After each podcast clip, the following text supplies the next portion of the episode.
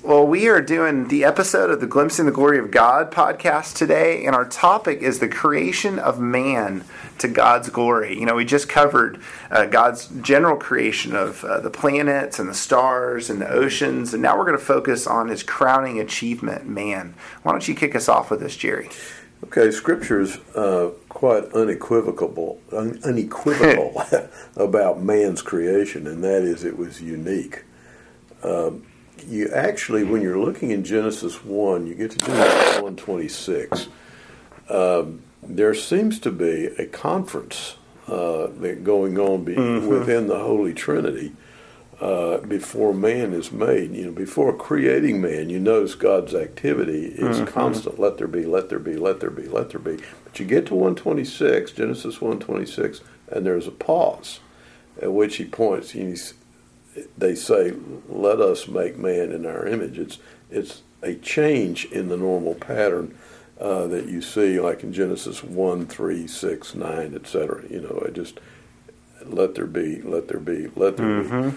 But then God, and this is very interesting to me because we just got through talking about the Trinity. You know, well, God speaks about this in the plural. He says, let us make man.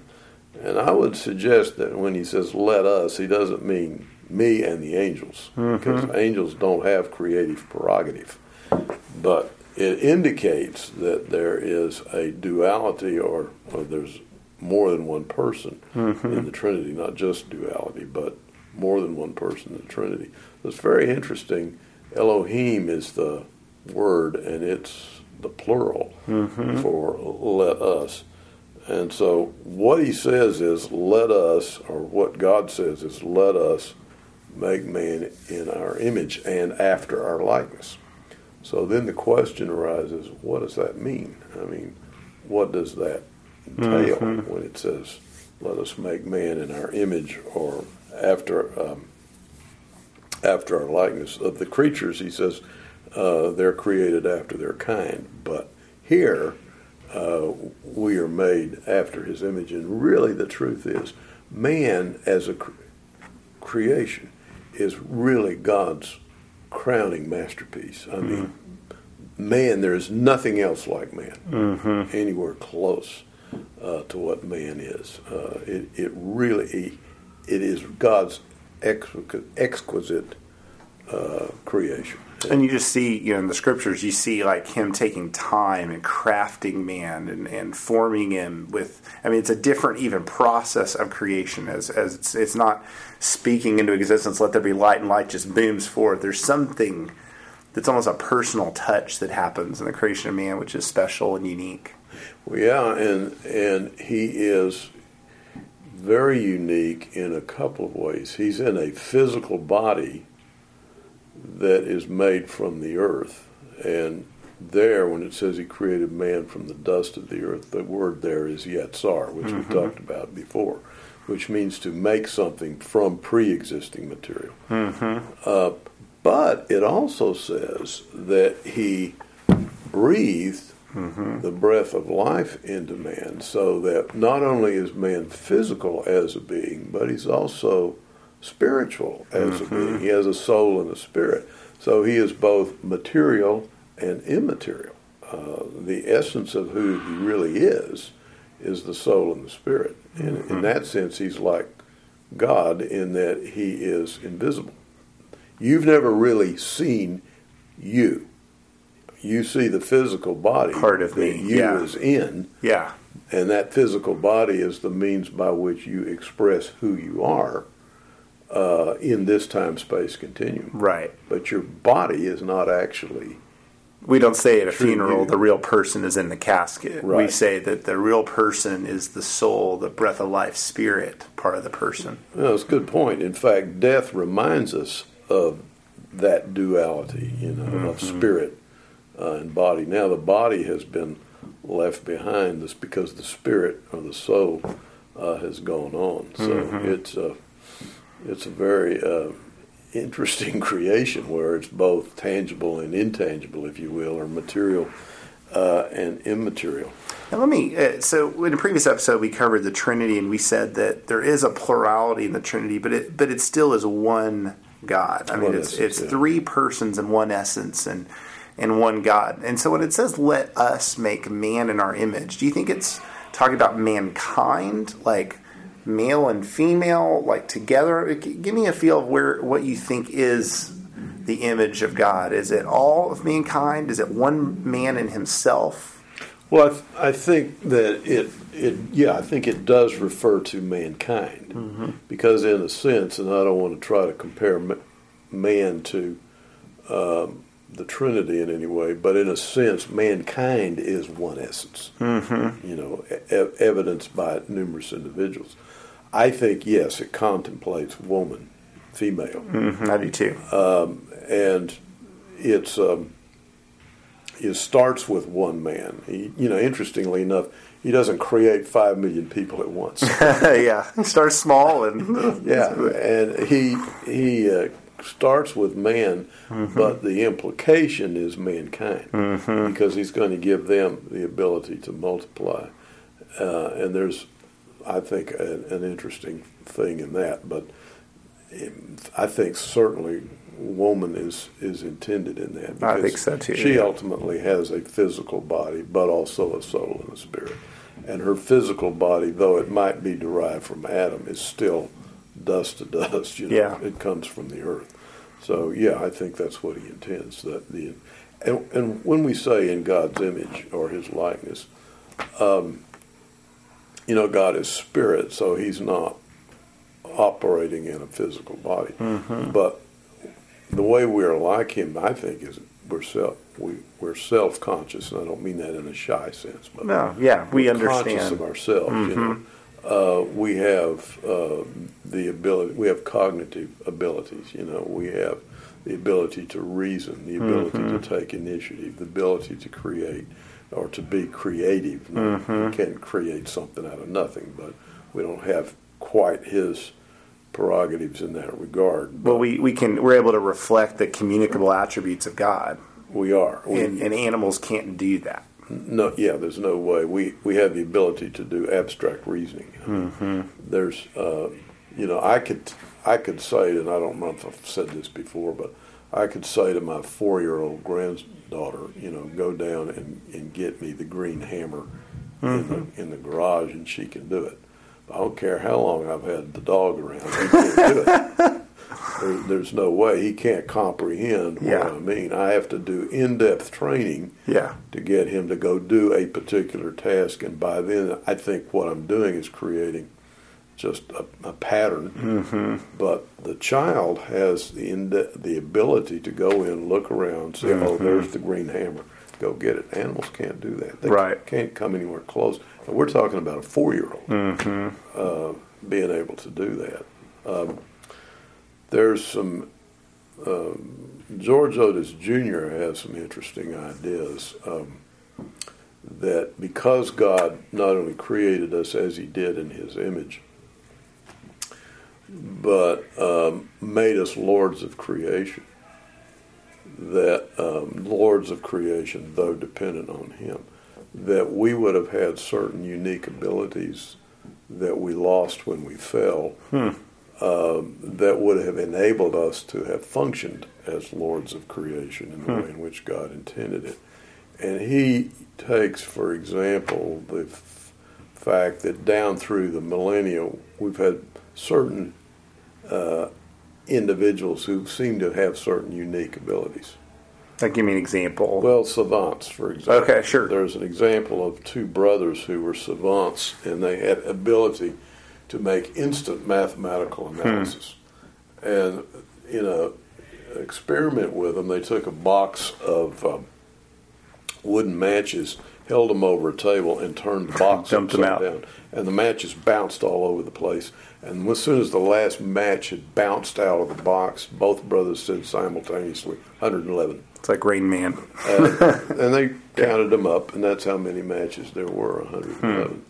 So he's got, in his book, Twilight Labyrinth, he's listed certain things that he thinks we might have had ability to do based on things that we see down through the millennia that certain individuals have had.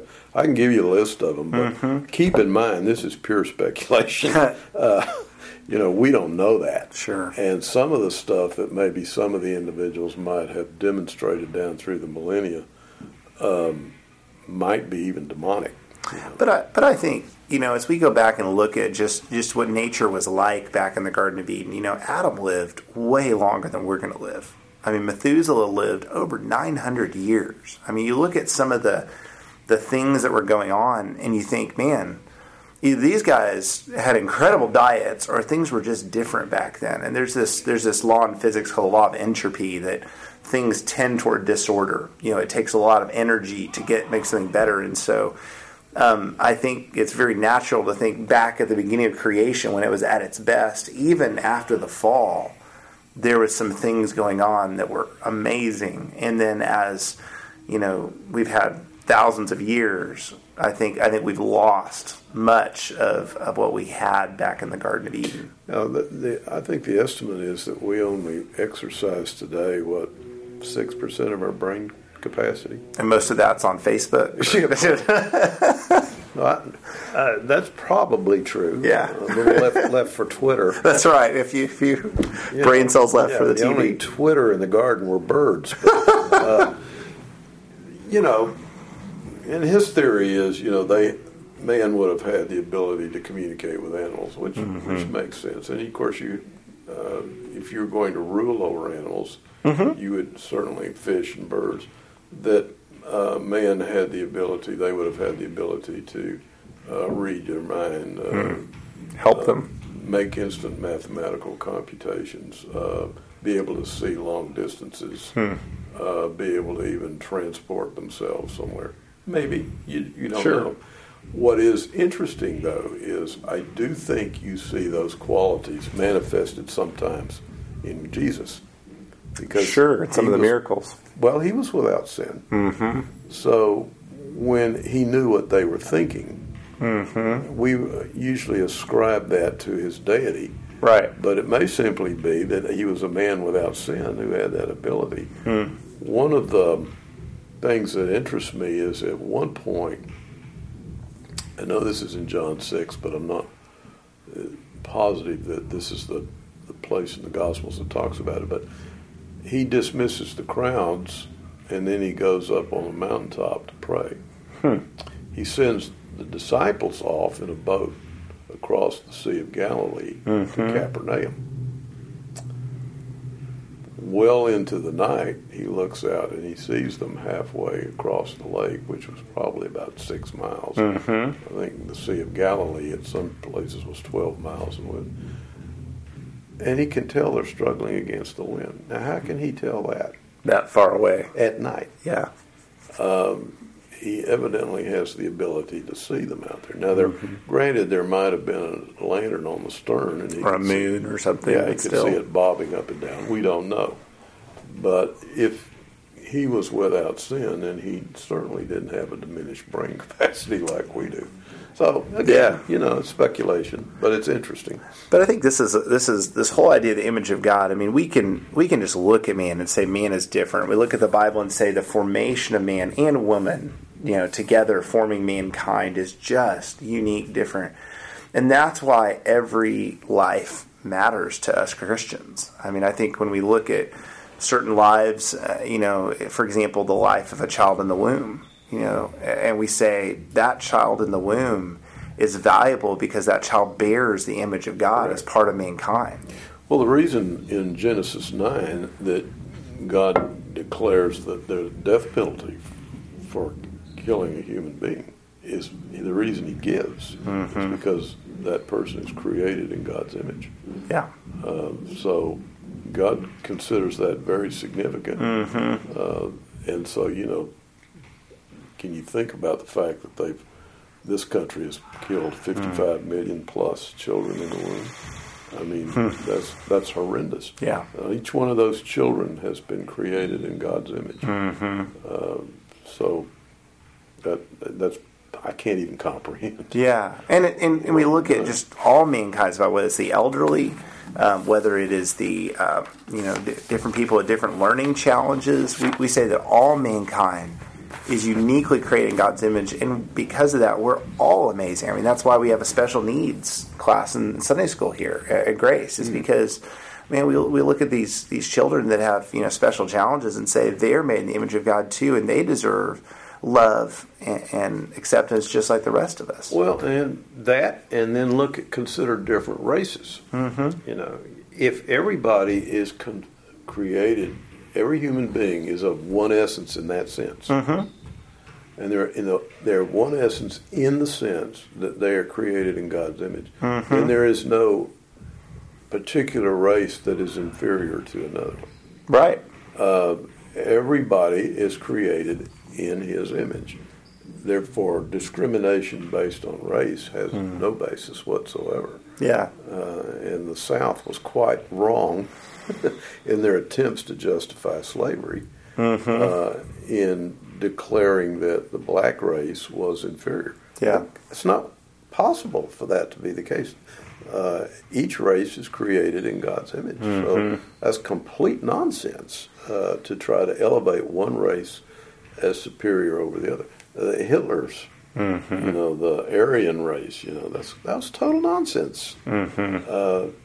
Aryan people or whatever you want to call them. Well, because the first step, you know, and Gary's preached on this, the first step that Hitler made was to say that certain types of people were not made in the image of God. You know, the Jews were something less than fully mankind. And so whenever we, you know, say whether it's a Muslim terrorist or no matter what it is, whenever we say someone is not in the image of God anymore, we are in some very dangerous territory. Oh, extremely. And I think that's the excuse given for abortion. Of course, they don't even acknowledge God. Yeah. They suggest that the fetus is something less than human. Less than human at that point, right. Yeah. And they, in essence, have said that. One final thing, though, is the difference between us and evolution. I mean, creation, beliefs in creation, and that God has created man in His image, and evolution is, the Bible says man started at the top and fell. Evolution says, no, he's working his way up from the bottom. It's kind of back to that law of entropy thing. Are things getting better or getting worse as far as and their excuse biology for sin is, well, we're just kind of going through that stage. Well, we've been going through that stage quite a while, and I don't see us getting any better. Right. In fact, if anything, we're worse. Yeah. Give us the right technology, and we can do even more damage. It is true. I mean, it's amazing. I remember a Roman historian saying that no one has ever exceeded, and this has been back in the 20th century, but he said no one has ever exceeded the Romans for cruelty and brutality, with the possible of their own time as a possible exception of the Assyrians. And then he said, except for the 20th century. Well, now we have the 21st century, so we're trying to catch up. Well, I just think this is something that is so important as we look at our role of stewarding creation, and I think we ought to be, you know, really the greatest proponents of taking care of our environment, taking care of animals, having clean air. I mean, really taking care of our world. But I do want to say we can't put animals on the same level as people, because they glorify God, and they definitely bear the mark of the Creator. It is mankind that uniquely has that place of bearing the image of God, and that's something I think that's lost in some of the modern environmentalist movement. But I do hope to see the church, you know, really stand strong for God gave us a stewardship over this world, and we need to do our best to take care of it as best we can. Well, I think too that one of the reasons for the plan of redemption is He intends to bring back that which He had originally designed and created in His image. And ultimately what we will see is a restored creation, which we get that from Romans 8:19 through about 22. And we also see man again ruling over a new heaven and a new earth. So you have redeemed man, and ultimately we will have bodies that are without sin. Yeah. involved with a restored creation. And he is going to redeem all that he's done that the devil has marred and ruined. And particularly, he's not going to stand still for the destruction of man who is created in God's image, to the point that he's willing to come as man to do something about it, to atone. So it's that the fact that we're created in God's image is just highly significant. Mm-hmm. In many levels, it's extremely significant. So when you're feeling bad about yourself, when you're saying, man, I don't have something special about me, I think we all need to say, man, if I bear the image of the Most High King in heaven who created everything, and he took extra time on creating me, then I think the only natural answer is, wow, God, thank you for putting your stamp of your image on me and my friends. Yeah, you can see why even suicide would be a sin, because you are destroying the image yourself, of God. You're destroying the one he made in his image. Yeah. So it's extremely significant. Well, thank you for sharing this with us, Jerry.